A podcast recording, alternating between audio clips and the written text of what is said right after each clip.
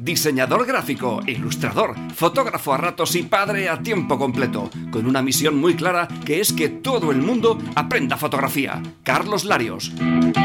Fotógrafo aficionado, un loco enamorado empedernido de la fotografía. Estaría las 24 horas, los 365 días del año haciendo fotos. David López.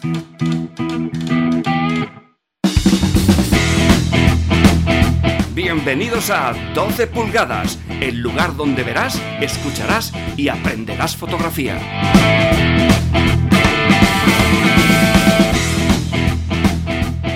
Bueno, ¿qué? ¿Qué tal las vacaciones? ¿Habéis hecho muchas fotos? Bienvenido, grandes fotógrafos y grandes fotógrafas. Carlos, ¿qué? ¿Cómo lo llevas? Pues bien, muy acalorado todavía, parece mentira. Se acaba el verano, se han acabado las vacaciones y todavía no ha ido el calor. No o sea, debería ser. Se acaban las vacaciones, a tomar por culo el calor. No o sea, se ya ni A calor a nadie.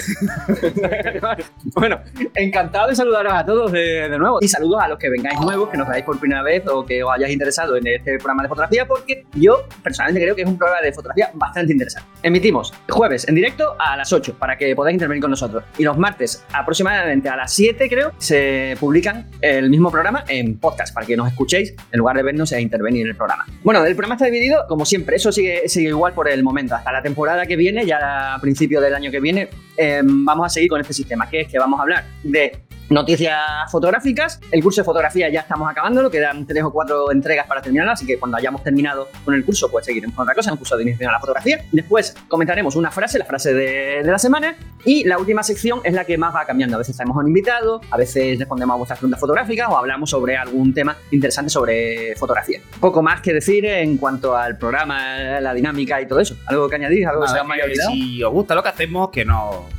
Si os queréis apoyar, que nos sigáis, le dais al corazoncito, enteraréis de cuándo conectamos y muchas ventajas más que en un futuro vendrá. Y aparte que nos Eso. apoyaréis un montón. ¿eh? Eh, vamos con las secciones del programa, ¿no? Vamos a ello. Sí. Noticias fotográficas. Bueno, como llevamos tanto tiempo sin emitir, he recopilado algunas más de las habituales. En DY Photography eh, publicaron la historia detrás de la fotografía más vista del mundo. Además, la, la guardé porque me acuerdo que en la última crítica que hicimos de fotografías del reto, había una que comentamos que nos recordaba hasta cierto punto al fondo de pantalla de Windows XP que es, bueno, que está, está considerada y creo que, que es oficialmente la fotografía más vista del mundo, porque el Windows XP fue el sistema operativo también más instalado del mundo y todos tenían por defecto esta fotografía de, esa especie de pradera, colina verde con un cielo azul y las nubes todo idílico. Y cuentan en DY Photography por la historia detrás de la fotografía más vista del mundo. Fue un encargo a un fotógrafo que se llama Charles O'Rear, Chuck le llaman, Chuck O'Rear.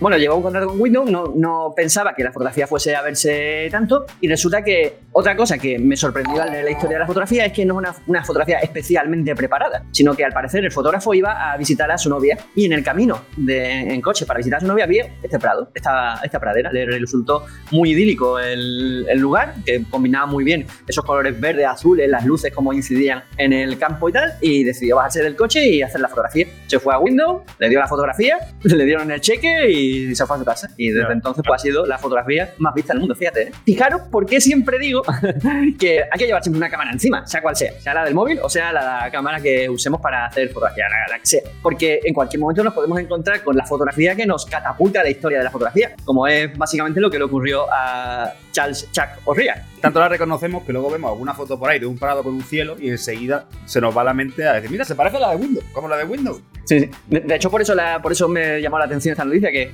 fue un par de días después de que comentásemos precisamente esa fotografía. Bueno, pasamos a la siguiente noticia. Esta ya hacía tiempo que no poníamos ninguna noticia de inteligencia artificial, ese tipo de cosas, y ya comentamos en una ocasión una noticia similar a esta, que es que DY Photography de nuevo publica que no hay protección de derechos de autor para imágenes generadas por IA, por inteligencia artificial. Y lo ha dicho un juez en Estados Unidos. Es la segunda vez que ocurre. El juez dice que para que existan derechos de autor debe haber intervención humana. Y en las imágenes generadas por inteligencia artificial no hay intervención humana. Y además, en este caso concretamente, cita eh, casos anteriores. Uno muy sonado, que no sé si os acordáis de cuando salió esa noticia de una fotografía que había hecho un mono y el autor reclamó derechos de autor sobre esa fotografía y en el juicio pues se los denegaron porque la fotografía no la había hecho el dueño de la cámara de fotos, sino el mono. Así que si había que exigir derechos de autor en eh, por algún sitio, debía ser el mono el que los exigiese. ¿Sabes? ¿No os acordáis de, de- de esa noticias. Eso no lo había oído. Pero vamos, si el, mo- el mono era suyo, o sea, eh, vive con él en su casa. No, no, no, era un fotógrafo de fotografía salvaje, ve, aquí está el hombre. Pues claro, cuando quiso pedir derechos de autor sobre esta fotografía, dijeron, no, no, o sea, la foto no la has hecho tú, la ha hecho el mono. O sea, se acercó el mono, luego cogió, se puso delante de la cámara ahí sonriendo tan guay como... El mono se hace los selfies mejor que yo, ¿sabes? buenísimo. Pues fíjate, pues aquí no, no le dieron la razón al, al dueño de la cámara de foto, sino si alguien tenía que pedir derechos de autor, tenía que ser el mono, que era el que había hecho la foto, el que había posado y que había apretado el botón de disparo. Pues ya sabéis, ahora se están haciendo muchísimas imágenes con inteligencia artificial. Y aunque esto es en Estados Unidos, es posible que en el resto del mundo ocurra algo similar si en algún momento alguien quiere reclamar derechos sobre fotografía. Bueno, es que no, no me, me da coraje llamarlo fotografías porque esto es uno de los pocos casos Fotografía, ¿no era? Exactamente, esto es uno de los pocos casos en los que no me gusta llamar fotografía a una imagen generada por ordenador, porque es que realmente no, lo, no tiene nada de, de fotografía. Fíjate, un fotomontaje realizado con Photoshop tiene más de fotografía que una sintografía, es decir, una imagen hecha por inteligencia artificial. El caso es que eh, seguramente en el resto del mundo pasará algo similar. Es decir, cuando queramos pedir derechos de autor en, so- sobre imágenes realizadas por inteligencia artificial, a ver, ¿qué, qué, qué derecho de autor, qué autoría tienes tú sobre esa imagen más que escribir una frase? Escribí una frase. Claro. Escribí una frase y me salió esto. O sea, yo te he dicho, le he dicho la inteligencia artificial lo que tiene que hacer, pero la realización de la obra en sí, ver, no entro en que sea obra artística o no, que sea arte o no, eso es de historia, pero fotografía no, desde luego, y menos una fotografía hecha por ti. Bueno, muy relacionado con esto, en Fotolari publicaron que ya se han hecho más imágenes IA, inteligencia artificial, en solo un año que fotografías durante siglo y medio. Vale, este titular, como muchas veces comento, hay que cogerlo con pinzas. Se han hecho más imágenes de inteligencia artificial en un solo año del primer siglo y medio de la fotografía. Es decir, desde que surgió la fotografía en el año 1800 no sé cuántos, hasta siglo y medio después, en este solo año ya se han hecho más fotografías en esa época. Pero bueno, recordemos que en los principios de la fotografía, fotografía en sí era una cosa muy elitista. Se necesitaba mucho dinero, no solamente para hacerlas, sino para comprarlas. Entonces, es lógico que se hayan hecho más fotografías en un solo año. De hecho, si lo comparamos, ¿vale? Es- Esa cifra eh, de 15.000 millones de imágenes realizadas por inteligencia artificial en un solo año con otro tramo de la historia de la fotografía, veremos que las cifras bueno, todavía no se- ni, ni se acercan. Por ejemplo, solo en Instagram, ¿vale? El año pasado se hicieron más de 50.000 millones de imágenes. Mm. Por ejemplo. o sea, Y así que esas son las que se subieron a Instagram, que luego hay muchas que no se suben. Claro, exactamente. Estoy hablando de so- el dato que viene en este artículo de 50.000 millones de, fotografías, de imágenes subidas a Instagram, pues todas las que se habrán hecho por el mundo Mm. en, un solo, en, en un solo año. Es decir, la cifra queda bastante alejada de lo que se hace diariamente en cuanto a fotografías. ¿Que son muchas? Sí. ¿Que cada vez hay más gente que utiliza la inteligencia artificial para realizar imágenes? Pues también. Intuyo que, bueno, esto tiene que ver con la popularización de las herramientas. Cuando una herramienta se convierte, se hace popular y se facilita su, su uso y encima usarlo es barato, entonces se populariza, ¿vale? Se universaliza también, ¿no? Y eso es lo que ha pasado con la inteligencia artificial, es simplemente acercar el retoque fotográfico y la realización de fotomontaje e imágenes creadas, generadas por a todo el mundo. Ahora todo el mundo es capaz de hacer casi cualquier cosa con, utilizando la inteligencia artificial en cuanto, en cuanto a imagen. Entonces, lógico que se, que se creen muchas, pero de ahí a considerar la fotografía y de ahí a que igualen la cantidad de imágenes reales realizadas por las cámaras de fotos todavía, todavía le queda. Ten en cuenta, fotógrafo de naturaleza. Yo me voy a un high una mañana y saco, lleno las dos tarjetas. Y estamos hablando de unas 2.400 fotos, a ráfaga. Ya ves. En una mañana. En una mañana una persona, pongamos una, uno a uno, ¿no? O sea, yo una persona y una persona que, haga, que genere imágenes por día. ¿Tú crees que va a generar más de 2.000 y pico de imágenes en una mañana? No, ahora no. No. No sé que le dé al botón generar, regenerar, regenerar, regenerar sin pensarlo, pero ni la bajará, ni la subirá, ni la usará, ni nada de nada. No... Y eso, hablando de un fotógrafo de naturaleza, que anda que vemos poco. Más de Ya. todo el resto que hay. Luego también sí que es verdad que no la utilizamos todas, por supuesto. Pero ya están, las fotos ya están hechas. O sea, que no, Pero bueno, que no la utilizo la Fíjate, pero fíjate la cifra, o sea, la, la cifra que te he dado antes, 50.000 millones de fotografías solo en Instagram, publicadas. Es una barbaridad, tío. Más todas las que haya en todo el resto de plataformas, más todas las que se hayan hecho, más todas las que, bueno, Es en fin, que todavía queda mucho para que la inteligencia artificial iguale a la cantidad de imágenes que se hacen de, de- de otras maneras. Pero bueno, es significativo, ¿sabes? Bien, hablando de imágenes reales, en DY Photography. Esta noticia está curiosa. Ha ocurrido en Estados Unidos. Ya sabéis que DY Photography es una plataforma estadounidense. Bueno, el caso es que agricultores piden a los visitantes de sus huertos y de sus campos que dejen de tomarse fotos desnudos en los campos de, de girasoles. no sé, es que debe ser tan habitual que ya tienen que estar hasta los mismos de encontrarse. O sea, imagínate, un agricultor ahí con su azada o con su fumigador o lo que sea, y de repente en medio de, de un campo de girasoles ahí una serie de personas en bolas haciéndose fotos. Pero- como una noticia que comentamos hace tiempo que habían prohibido entrar en los campos, eh, ¿dónde era? La, la- Ay, no me la- acuerdo. la lavanda. Eso, en los campos de, de lavanda y en la floración de, de no sé qué otra flor en Estados, Unidos, había una floración muy que, que habían prohibido ese año que la gente fuera porque el año anterior habían ido y habían hecho unos destrozos brutales. Una floración natural. Y, Claro, y no, somos unos, somos unos borregos. En general, sí, en general la humanidad es bastante borrega en ese sentido. A ver, si te gusta el sitio, cuídalo. Ya, lo de prohibir me da igual, ¿sabes? Me, parece muy bien que se prohíba entrar a un sitio porque hay una cantidad enorme de desgraciados destrozando un sitio que, que es bonito y que es natural y que está cuidado por gente que sí lo aprecia de, de verdad. Pero, joder, es precisamente eso. Cuida lo que aprecias. ¿Sabes? Lo que te parece bonito, lo que te parece bello, lo que te gusta, cuídalo, cojones. ¿sabes? No vayas a hacer el salvaje al campo de girasoles. Bueno, a- o sea, no hay, no hay problema con despelotarse, que se despelote quien quiera. ¿sabes? Yo no estoy en contra del nudismo ni ni en, en- en absoluto. Pero no sé, pide permiso, ¿no? Al dueño del campo, al menos. Es que al parecer eh, todo ha surgido porque. A ver si se eh, ya- mientras están cosechando, ahí con las cosechadoras. Eso ya sería muy gore. O, o a lo mejor va Pero- gente a ver los campos de girasoles con niños a pasear por allí y se empieza a Esa es la cosa, es que, es que es- en esos campos de girasoles ya ha habido varias ocasiones en las que los niños se han encontrado con la escena. Hay gente en bola haciéndose fotos y ese tipo de cosas. Entonces, pues a los padres pues eso les ha, les ha molestado más. La verdad es que todo eso me da igual. El caso es que pide permiso y si no te lo dan, te aguantas y te haces la foto en otro sitio. En pelota o vestido, me da igual. Sea, pero no te metas ahí sin pedirle permiso al dueño del campo a que sea. O sea, hacer fotos, o sea, hacer ganchillo. y bueno, y, y, que la desnudez, pues hay gente a la que le molesta. O sea que, en fin. bueno, pasamos a la siguiente noticia, que esta también es curiosa. Esta en la, la leí en Fotolari. Y dice que el ayuntamiento de Buñol pide hasta 900 euros a los fotógrafos acreditados para cubrir la tomatina. Es decir, el organizador de la tomatina decía que fueses, yo sé, un fotógrafo de Antena 3 o algún medio importante tipo El País, ABC o lo que sea, o fuese un fotógrafo autónomo que quería ir a cubrir la tomatina, te pedían 900 euros por espacios que habilitan para que los fotógrafos hagan fotografía, que son, bueno, son balcones, son azoteas, son edificios altos, edificios institucionales, ese tipo de cosas. Pues pedían 900 euros. Lo curioso es que, claro, cuando la, la asociación de prensa y todo esto protestaron por el tema de que les parecía excesivo cobrar 900 euros a cada fotógrafo acreditado, eh, les contestaron que, bueno, que si no tenían dinero para pagarlo, que se dedicasen a otra cosa. Fue la respuesta de la organización. Ah, bueno, al menos es lo que he leído, ¿vale? Qué bien. Yo no soy parte de la asociación de prensa ni nada. Buena respuesta. Sí, sí. Muy Ah, bien. que sí, que sí. Muy- muy Bueno, pues entonces, claro, empezaron a haber protestas, a moverse la gente, a decir que no iba a ir ningún fotógrafo a cubrir la tomatina y ya pues se pusieron nerviosos los organizadores y rectificaron. Dijeron, no, no, no, bueno, esto es que los 900 euros son para ciertos sitios, eh, hay sitios gratuitos y hay sitios de pago. Y los de pago, pues hay hasta 900 euros que, que cuestan. Cambió la cosa bastante, pero vamos, a- al principio querían pedirle 900 euros a cualquier fotógrafo que quisiese hacer cubrir eh, de forma acreditada la tomatina. Y después rectificaron. O sea, en vez de pagar a los fotógrafos para que vayan a cubrirla, lo que quieren cobrarte que tiene narices la cosa. Sí, sí, además es un evento tan fotográfico y tan eh, de interés cultural e informativo como es la, la tomatina. Hay fotógrafos de prensa que, que dicen que va a llegar un momento en que van a tener que pagar para poder trabajar. Y noticias como estas que les, les dan la razón. Es, Te es llegará, te llegará la, la pareja que se va a casar. Hola, buenos días, buenos días. Mira, eres fotógrafo, sí. Pues mira, que nos casamos dentro de un año. Venga, eh, nos tienes que pagar 5.000 euros para venir a hacernos la foto a la boda. ¿5.000 euros solo? Sí, está bien. La otra pareja me cobra 7.000. No, pues- pues ya hago la cuenta. Y, y encima, y encima te dan publicidad. Sí, y les hablarán bien a los invitados de las Pero entra la cena o la tengo que pagar aparte. La siguiente noticia es también en Fotolari. Una Contax G2 de colores por 7.500 euros. Me mola, ¿eh? bueno, su- supongo que sabrás que la Contax G2 es una cámara de fotografía química de carrete. Me parece muy fea, tío. Me parece feísima. Me parece muy fea. O sea, es muy fea.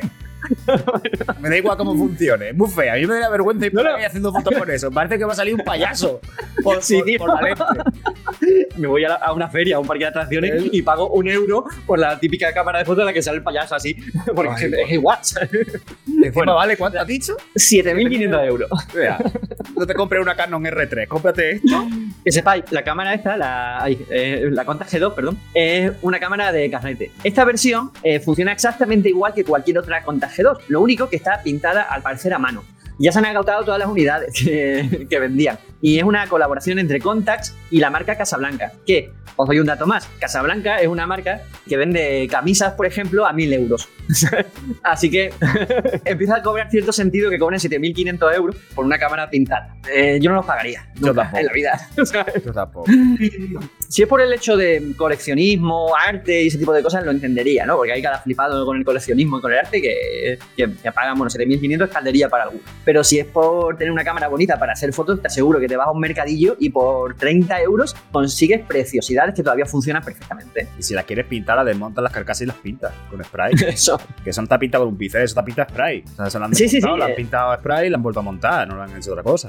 Ah, y estas cosas. Hay algunas que, que entiendo el precio que puede llegar a adquirir una cosa como esta, pero hay veces que se pasan. Si es que si lo malo es que habrán compradores para y las venderán. Pues como hay No, compradores que- para todo. Que se han agotado. Ah, que se han agotado. Pues- Sí, pues que ya no hay. Ya. Pues ya. Que ya no hay. Genial. Nada. que, si la quería- que si la querías comprar, te has quedado sin ella. Pues que hagan otra tirada. Si la ha salido tan bien, vamos, ¿qué están tardando? Es muy cámaras. Mira que, mira, mira que hay cámaras bonitas, ¿eh? Pues muchas, Bueno. la mayoría, vamos, pocas cámaras feas hay. Ya, ya la veis "Uh". Las de carretera y cámaras preciosas. Bueno, pues hasta aquí la- las noticias fotográficas que he ido recopilando durante todo este mes. Ha habido muchas más, lógicamente, pero estas me parecían las más interesantes para comen- comentar aquí en, en el programa. Pasamos a la siguiente sección del programa, ¿vale?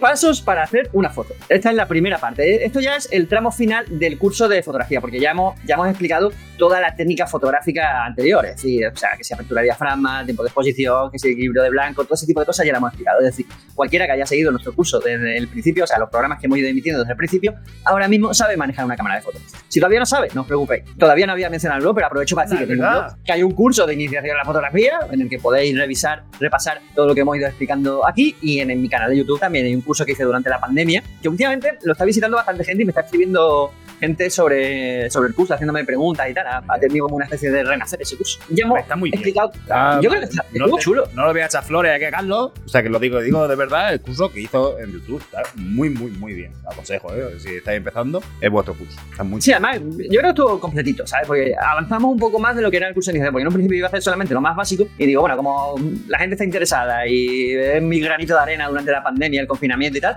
vamos a seguir un poquito más y seguimos unos, unos cuantos capítulos más. Bueno, el caso es que aquí, en este programa, ya hemos dado todo lo necesario para aprender a manejar una cámara de fotos. Ahora vamos a hacer como una especie de compilación de todo, ¿no? En, en tres o cuatro entregas vamos a explicar el proceso para realizar una foto. El antes de empezar, el justo antes de hacer la foto, durante la toma de la fotografía y lo que debemos hacer posteriormente a la toma fotográfica. Bueno, pues en pasos para hacer una foto. Ahí vamos a ir revisando pues, los puntos, ¿vale? Antes de, de hacer la foto, me refiero antes siquiera de salir de casa. Es decir, lo que hay que comprobar en la cámara antes de, o sea, si hacemos fotografía callejera o antes de salir a la calle para hacer fotos, comprobar algunas cosas. En la siguiente entrega eh, será justo antes de hacer la fotografía lo que deberíamos hacer, ¿no? Bueno, lo primero que hago es comprobar el modo que tengo en la cámara puesto. Es decir, si es manual, si me gusta disparar en modo manual, pues disparo en modo manual. Si en automático, pues en automático. Si en semiautomático o cualquiera de los modos que sea que utilice habitualmente. Yo, por ejemplo, suelo utilizar el modo semiautomático prioridad a la apertura. Siempre aconsejo que cuando estamos aprendiendo fotografía, utilicemos la cámara solamente en modo manual. Y tiene una razón de ser. No es porque seas más fotógrafo por disparar en manual. O sea, bueno. Es la, ah, bueno, M, es la M del mejor. es verdad. M de más profesional. Mejor. ¿sabes? Bueno, también está la P, la P de profesional, el modo profesional es la P. Bueno, el caso es que dispare en el modo que te dé la gana disparar, automático, semiautomático o el que sea. El caso es que cuando estamos aprendiendo deberíamos llegar a comprender cómo funciona nuestra cámara. Para comprender cómo funciona nuestra cámara tenemos que controlar cada aspecto de la cámara, por ejemplo los parámetros de exposición y tal. Así que en el modo manual es donde más control tenemos sobre todo y donde más tenemos que comprobar cada uno de los pasos. Iremos más lento, nos equivocaremos más a menudo, pero aprenderemos más. Por eso yo opino que cuando estamos aprendiendo, modo manual. Tú creo que manejas en modo manual normalmente, ¿no? La cámara ma- generalmente manual. es el proceso la manera de trabajar en la que esté a gusto, básicamente. Bien, lo siguiente que mm, comprobar es el tipo de archivo, es decir, decidir si disparamos en JPG o en RAW. Y esto es lo mismo. Yo opino, y es mi opinión, ¿vale? Que la fotografía hay que hacerla en RAW, ¿vale? En RAW porque te permite más flexibilidad a la hora de editarla y a la hora de equivocarse. En JPG los errores se pagan más caro que cuando disparas en, en RAW. Cuando estamos aprendiendo nos vamos a equivocar mucho. En RAW nos va a permitir equivocarnos más, ¿sabes? Tenemos más flexibilidad a la hora de editar la sombra, las, las fotos muchas Exactamente. Si no, te gusta lo de editar, pues dispara en JPG y en RAW. Y así tienes las dos fotografías. Va a ocupar más espacio en tu cámara de fotos, pero bueno, tendrán las dos versiones, por si quieres aprender a editar ese tipo de cosas. Otra cosa es el estilo de imagen. Creo que se llama estilo de imagen en casi todas las cámaras. En JPG, el estilo de imagen es muy importante porque va a ser, digamos, como un revelado que le hace la propia cámara a tu fotografía y entonces le va a dar un estilo. Aunque dispares en RAW, el estilo de imagen es como se te muestra la fotografía en la pantalla de la cámara, una vez que la has realizado. Cuando pasas la foto al ordenador, el estilo de imagen, pues el programa que utilices se lo pasa por el forro, a no ser que utilice el propio programa de la cámara. Bueno, es más largo de explicar. El caso es que quedaros con que en JPG el estilo de imagen le hace un revelado a a tu fotografía, ¿vale? Y en RAW no le hace nada, solamente es como te muestra la fotografía en la cámara. Vale, yo por ejemplo tengo un estilo de imagen neutro, es decir, intento que modifique la imagen lo menos posible y que se parezca a la imagen que me muestra en pantalla lo más posible al RAW que voy a ver después en ordenador, aunque no es exactamente igual nunca. Yo también trabajo en neutro. Vale,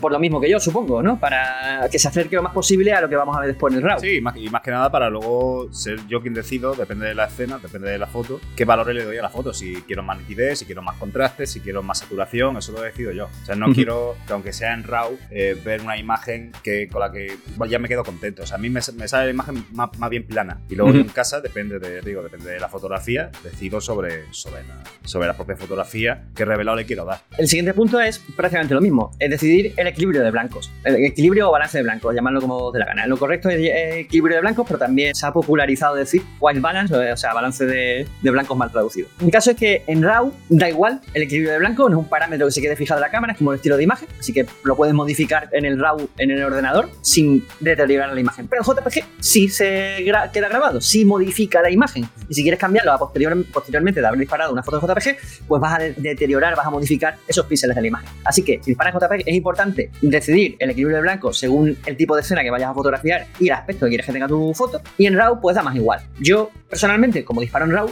normalmente lo llevo o en equilibrio de blanco automático, cuando me da exactamente igual, o en equilibrio de blanco luz día, porque es mm, un equilibrio de blancos que no modifica la temperatura de color de la escena, básicamente. ¿Tú qué utilizas con el equilibrio de blanco? Yo manual, Ah. también. Todo manual. Sí que es cierto que es el parámetro que más se me suele olvidar cuando voy a cuando voy a cambiar parámetros, cuando estoy haciendo foto y cambio de sitio, cuando cambio de luz, ejemplo, si cambio de, de sol a sombra, se me suele olvidar. Pero es que tampoco es tan importante porque, como bien dice, el, el- el balance de blanco o el equilibrio de blanco es muy fácil de, de- cambiar en la, en la edición, no, no afecta en nada, no, no daña la fotografía cambiarlo en, en el ordenador. Así que En el- es- siempre que estamos hablando de RAW. no de RAW, exactamente. O sea, que si se olvida en un momento dado, es más importante quedarse con la luz. eh, eh, que no pasarse con la sombra, o sea, no quedarse corto con la sombra no pasarse con la luz. Más vale eso que, que estás pendiente de blanco. así. Que, que estás media sesión y te acuerdas y lo cambias, pues lo cambias. Que no, no pasa absolutamente nada. Tampoco el fin del mundo. Pero sí, yo, yo manual.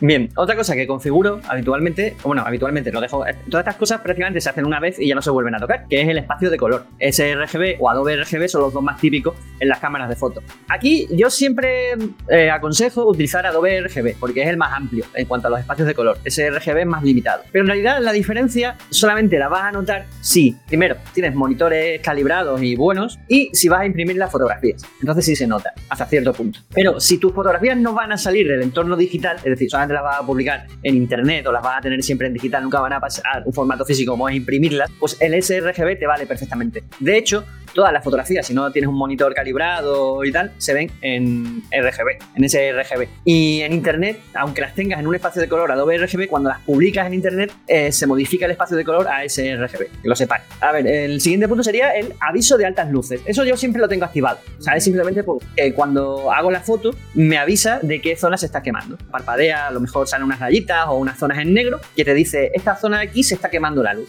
Entonces, modifico la exposición si es necesario. Es una cosa que es bastante útil. Aunque, de nuevo, hay que puntualizar que si disparas en RAW, hay luces que te, te aparecen como quemadas al visualizarlas en, en la pantalla de la cámara, que después no están quemadas en el ordenador, porque el RAW tiene un rango dinámico mucho más amplio que el JPG, que es lo que se te muestra en la pantalla de la cámara. El penúltimo punto sería comprobar el nivel de batería y comprobar que llevo una batería de, de repuesto. Porque yo creo que a todos nos ha pasado que cuando hemos tenido, al principio sobre todo de aprender fotografía, cuando hemos tenido entre nuestros ojos ¿no? la escena que nos catapultaría cambiaría la historia de la fotografía, pues ha aparecido el mensaje de low battery en el visor de la cámara y se ha apagado porque no teníamos la batería bien cargada o no llevábamos batería de repuesto. Así que para que no os pase eso, pues comprobad que tenéis la batería bien cargada antes de salir y batería de repuesto mínimo una, siempre aconsejo yo. Yo siempre llevo dos baterías. El siguiente punto y último, eh, pues estaría muy relacionado, es comprobar la capacidad de la tarjeta de memoria y que lleváis tarjeta de memoria de repuesto. Por lo mismo, porque en el momento más inesperado os va a aparecer el mensaje de tarjeta llena, memoria llena. No vaya a poder hacer más fotos, a no ser que llevéis una de repuesto o que hayáis descargado antes la, la, fotografía, ¿vale? Y eso serían todas las cosas que, bueno, esto básicamente se comprueba eh, algunas de ellas una sola vez, ¿sabes? Y, ya te puedes ir. Y otras, pues debería ser algo rutinario, es decir, comprobar sobre todo esos dos últimos puntos, el nivel de batería y la capacidad de la tarjeta. Eso, antes de salir, cada vez que vamos a ir a hacer fotos, hay que comprobarlo. Tú tenías una anécdota en relación a eso, ¿no? Me dijiste antes de entrar en ah, el sí, directo. Sí, me pasó hace, me pasó hace muy poco. Me pasó hace... ¿Qué ha pasado? Pues quedé con unos amigos y hacer, hacer fotos nocturnas de una casa. Vamos a iluminar, vamos a hacer un poco de light painting y tal, por divertirnos un rato. Yo pensando que eso no me volvería a pasar ya nunca más, cuando llego al sitio con la cámara, voy buscando, aunque daba luz, voy buscando el encuadre que más me gustaba de la casa, ¿sabes? Porque no, hace como no me hace falta encender la cámara porque no es mirrorless, para que llegaba mi amigo, ya estamos allí, le ayudo a sacar el equipo, se van colocando, iban dos cámaras más, cada uno en su sitio. Venga, vamos a empezar, vamos, por lo menos vamos a hacer una prueba ya ve qué tal. Y cuando voy, enciendo la cámara, el primer mensaje, sin batería. Digo, sin batería, sin tarjeta, no hay tarjeta. Digo, no tengo la tarjeta. Y digo, ostras, es que la he sacado antes de salir, la había sacado para volcar una foto al ordenador y meterla en la cámara, pero no la he metido en la cámara. Digo, la otra, la otra tengo que tener en la mochila. Y no tenía la, tarjeta en la mochila. Así que después de, casi 10 años haciendo fotografía, aún sigo cometiendo el error, de pipiolo, porque son errores de pipiolo, de dejarme la cámara, la, tarjeta en casa, tío. ¿Tú te crees? El otro partiéndose el culo. Me lo creo, me lo creo. Dice, me lo puedo contar, lo puedo contar. Digo, lo puedes contar donde tú quieras, no hay ningún problema. no se lo creía. Esto lo tengo que contar yo. Así que, bueno, fíjate pues, son las cosas. Hay que seguir nuestros consejos y aplicándolos nosotros mismos también, ¿no? Una vez bueno, pues esa zapata de trípode, pero tenía cinta aislante y, y, lié la cámara en el trípode. Eso ya me da eso, eso, ya lo contaste en una ocasión. si falta la tarjeta, por mucha cinta aislante que tengas, no. no. El caso es que, mira, aquí dice Fernando Torres en, la, en el chat, dice, podrían hacer ya las cámaras con una memoria SSD o algo similar. La verdad es que no, no, sé el motivo de por qué las cámaras no tienen al menos cierta capacidad de, de memoria. No, no, ya te digo, yo sé, las tarjetas que hay ahora de 128 GB y cosas así, pero yo sé, unos 4 GB de memoria podrían tener por defecto las cámaras de fotos, ¿no? Hacer porque eh, mucha memoria no lo veo bien, porque si se estropea esa memoria interna, eh, la cámara deja de funcionar. O sea que sí que tenga algo, por si se te olvida la, la, tarjeta, para hacer pruebas o para la gente cuando va a reparar cámaras que luego tienen, necesita, o bien le tienes que mandar una tarjeta tú, o tienen que tener tarjeta a ellos para probarla. Claro. no es para esas cosas, y luego ya pues tú metes tu tarjeta en su sitio. Que bueno, eso lo dijimos durante el curso. Es importante desactivar la opción que todas las cámaras traen por defecto activadas de poder hacer fotos sin una tarjeta de memoria. Eso que te pasó a ti el otro día, se te pasa sin tener, eh, sin tener desactivada esa opción y me hubieses hecho fotos. Y llego a mi casa y me llevo una alegría, ¿sabes? me, hubiera dado cuenta, me hubiera dado cuenta la primera foto cuando, cuando le doy a previsualizar y no me sale nada. Bueno, es que te almacena una foto.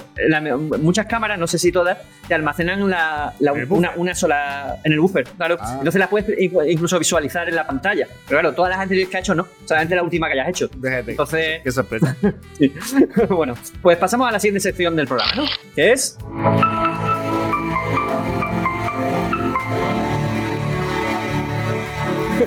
bueno, la frase de la semana. Y supongo que os, habrá sorprendido que no hayamos puesto cierta noticia que ha salido hace poco sobre cierta frase que ha dicho cierto fotógrafo, que es esta precisamente, la frase de la semana. Que dice así, lo que se hace con el móvil no es fotografía, es un sistema de comunicación por imágenes. Y la ha dicho el gran Sebastián Salgado. Supongo que lo conocéis, fotógrafo humanista eh, muy conocido, muy seguido por muchos, muy admirado uno de los fotógrafos que yo también más admiro, de hecho tengo eh, varios de sus libros, uno de ellos el libro ese Génesis, es un libraco así enorme de fotografía en blanco y negro alucinante, ha replantado gran parte de un bosque en el Amazonas, tiene un tío que ha hecho muchas cosas y muy importante para la historia de la fotografía. Y ha soltado pues que eso, que lo que se hace con el móvil no es fotografía. ¿Tú qué opinas de la frase? Yo no estoy de acuerdo. Yo lo quiero mucho a Sebastián Salgado, ¿eh? tengo muchísimo respeto, un hombre admirable con todo lo que ha hecho. aconsejo, si no lo conocéis, que veáis un documental que se llama La sal de la tierra, si lo queréis conocer un poco a él, más como fotógrafo como persona. Y luego ya, pues, ver obras suyas, tanto en internet, si tenéis algún. También suelen hablar por ahí exposiciones y tal, si podéis verlas, os lo aconsejo porque son alucinantes las fotos que hace este hombre. Pero no estoy de acuerdo con lo que dice, porque yo lo respeto mucho y no estoy de acuerdo con lo que dice. Cosa que os digo que ni lo que digan los grandes, ni lo que digamos nosotros, ni lo que diga el vecino, lo tenéis que tomar rajatabla y tenéis que porque creerlo y siempre dudar de eso y, y tener mm, la, vuestra percepción, percepción propia y vuestro propio juicio. Por tanto, yo hago mi caso, mi juicio, no, no estoy de acuerdo con él. No digo que no le quito la razón, pero no estoy de acuerdo con él. Está claro que eh, por mucho que admires a una persona puedes estar en contra de ciertas cosas. Bueno, ha pasado, a mí me pasa en muchas ocasiones. Hay gente a la que admiro su trabajo, me encanta su trabajo. Opino en muchas ocasiones muy parecido a lo que opina, pero que sea una de las personas a las que admiro y que sigo no quiere decir que siempre esté de acuerdo con ella. Y esta es una de, las- de esos casos. No estoy de acuerdo para nada con Sebastián Salgado. A ver, la fotografía no es la herramienta, en mi opinión, la herramienta con la que la realizas. La fotografía sí que tiene unas características, que es la captura de la luz, convertir la luz en, en- en una imagen, la captura de un momento determinado, más largo o más corto en el tiempo, la transformación de un acto en un recuerdo, ¿sabe? Todo ese tipo de, de cosas. Y ya me había escuchado alguna vez decir que mi cámara hace buenas fotos, es como decir que mi guitarra toca bonitas melodías. O sea, soy de los que opinan que la herramienta con la que hagas la obra que hagas da exactamente igual y que no es la herramienta la que te hace mejor o peor. A un pintor puede hacer grandes obras, sea con un pincel eh, comprado en, yo sé, en, en en un bazar, que en la mejor tienda de pintura de, de su ciudad. Y puede usar las pinturas de más calidad o de menos calidad. Y seguirá siendo una gran obra de arte si el que lo hace es un gran artista. Pues con la cámara pasa lo mismo, con la fotografía. Da igual la cámara que utilices. El resultado, ¿no? La obra que realizas es lo que al final marca si lo que has hecho es una fotografía artística, una fotografía de fotoperiodismo, una fotografía de paisaje o una mera fotografía de un recuerdo como las que, sí, como las que hacemos muchas veces con el móvil, pero también con la cámara, ¿sabes? Es decir, no entiendo muy bien el motivo de que Sebastián Salgado haya afirmado esto. No deben de gustarle los móviles, por lo que sea. A ver, yo entiendo que lo utilizamos muy a, a- sin pensar. Mucho- a tener una herramienta a mano tan, ¿sabes? tan cerca, lo utilizamos sin pensar. Y mucha gente que no le gusta la fotografía, sino simplemente hacer una foto, no la fotografía, sino hacer una foto lo que tiene delante, que no es lo mismo. Eh, entonces sí, pues hay mucha gente que no lo hace y simplemente pues le hace una foto. Co- co- Como el que tiene una cámara que se gasta 2.000 euros de una cámara y no sabe de fotografía y trabaja en automático y le hacen una foto a, a su familia a la playa. Es exactamente lo mismo. Va a sacar ahí una foto Claro. con esa cámara y con un móvil Mm. y la va a compartir igual. Entonces, para mí la fotografía como es eso, el, el estudio, es la comprensión, bueno, hay muchos más factores que vienen, que no tienen nada que ver con el propio hecho de, de estudiar fotografía. Para mí eso es la fotografía, no con la, con la herramienta con la que la termina, porque la herramienta al fin y al cabo es una herramienta. Si es mejor, pues lo sacará mejor calidad y si es pues sacarás peor calidad, te servirá más, te servirá menos. Pero la herramienta nos manda en la fotografía. Decirte que, bueno, el ejemplo que has puesto tú de, los pintores, Mira, mira, te voy a poner otro ejemplo. He buscado por ahí las fotografías de que ganaron el- un concurso de bastante prestigio, que es el Mobile Photography Awards. Que son fotografías realizadas con móvil. Eh, puedes participar con cualquier tipo de móvil. El caso es que la foto tiene que estar realizada con el móvil. Y bueno, mm, en este caso, que venga alguien y me diga que las fotografías que han ganado este concurso no son fotografías. Ya se, se llame Sebastián Salgado, se llame, ¿sabes? Como quiera llamarse. O sea, me vas a decir tú que estas pedazos de fotografía, estas pedazos ya de obras de arte, porque estas son, esto es arte y son fotografías muy memorables, me va a decir que no son fotografías.